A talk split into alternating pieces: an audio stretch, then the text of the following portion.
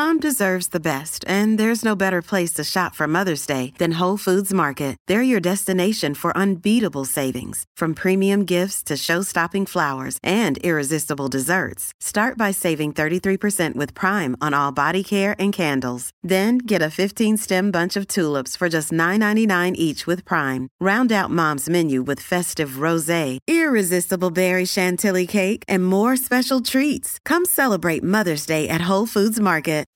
Hay una buena razón por la que las zonas para hacer fila en las cajas son tan estrechas. Digamos que estás esperando allí y después de echar un vistazo más a tu carrito, ves que hay ciertas cosas que realmente no necesitas, así que sería mejor no comprarlas. Entonces miras a tu alrededor intentando encontrar un sitio donde dejarlas, pero buena suerte con eso. Las líneas de cajas están diseñadas así para que no puedas encontrar un lugar donde dejar esos artículos, por lo que tomas la decisión subconsciente de comprar esas cosas después de todo. Echa un vistazo a tu carrito antes de llegar o limítate a tu lista para evitarlo. Además, la zona de las cajas es probablemente la parte más tentadora del supermercado. Todos esos dulces, revistas brillantes, chicles y artilugios geniales están ahí para captar tu atención mientras esperas pacientemente tu turno. Mucha gente toma automáticamente algo de allí mientras espera, aunque no tuviera pensado comprarlo en primer lugar. ¿Has visto alguna vez a alguien lavando los carritos de la compra? Claro que no, porque nadie lo hace. Sí, los carritos están muy sucios. Tanta gente los toca en un solo día por no hablar de todo el tiempo que llevan en la tienda. Sería bueno lavarse las manos cada vez después de comprar, o puedes limpiar el mango antes de usarlo. Verás que algunas tiendas tienen toallitas junto a la entrada. Ahora, pulverizar agua hace que las frutas y verduras parezcan más bonitas y además les añade peso, por lo que acabarás pagando más por ellas. Estas son las dos razones reales por las que los trabajadores las rocían con agua. Nadie lo hace para mantenerlas frescas, Además, echarles agua no hace que las frutas y hortalizas duren más, sino que consigue que se pudran más rápidamente. Entonces, ya sea que las rocían con agua o no, lava todas las frutas y verduras frescas que compres. A veces te gusta tomar una pera o un melocotón para ver si están bien maduros y volverlos a dejar si no es así. Pues no eres el único el que se le ha ocurrido, así que no olvides lavarte las manos cada vez que vuelvas de la tienda. Ok, fíjate en los envases de frutas, verduras y carne que compras. Aunque deberías, no podrás ver todo lo que hay dentro. Un usuario de Reddit sacó una foto de un paquete de tocino para que los demás pudieran ver cómo era la loncha visible frente al resto, las cuales estaban empaquetadas de forma que no se pudieran ver bien. Otro usuario compartió un interesante truco para poder sentir cuánta carne tiene realmente un paquete de tocino. Esto solo funciona a bajas temperaturas. Así, los trozos grasos se vuelven más rígidos antes que la carne cuando el tocino está lo suficientemente frío.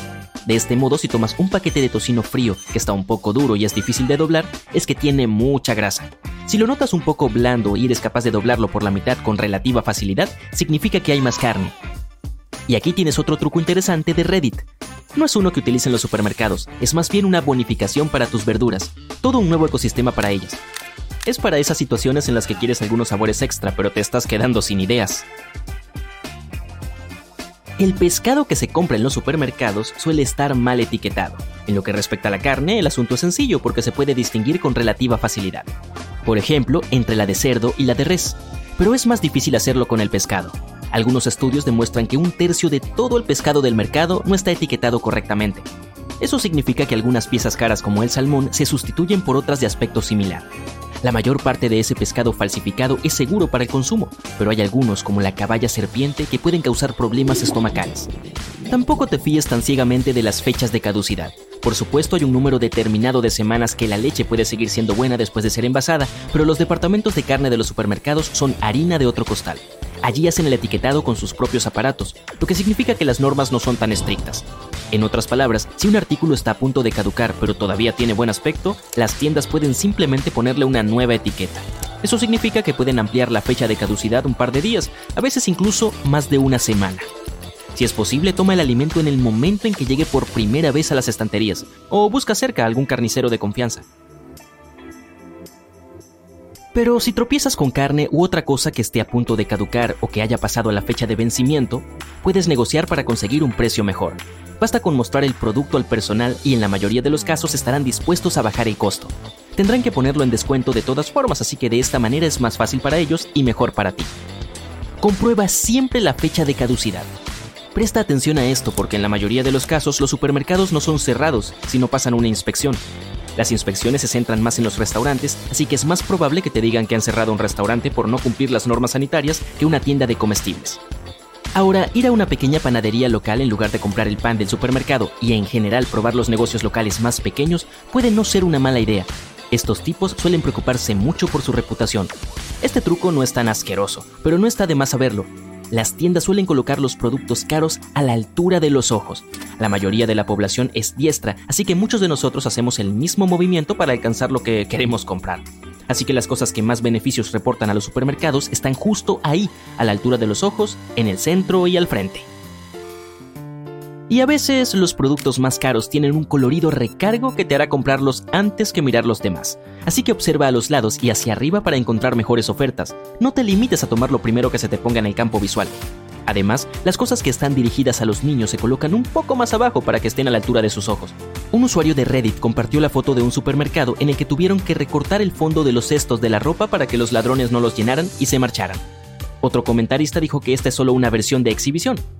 Así, si quieres hacer una compra, los empleados irán a la trastienda y enviarán la cesta a las cajas registradoras para cuando estés listo para pagar.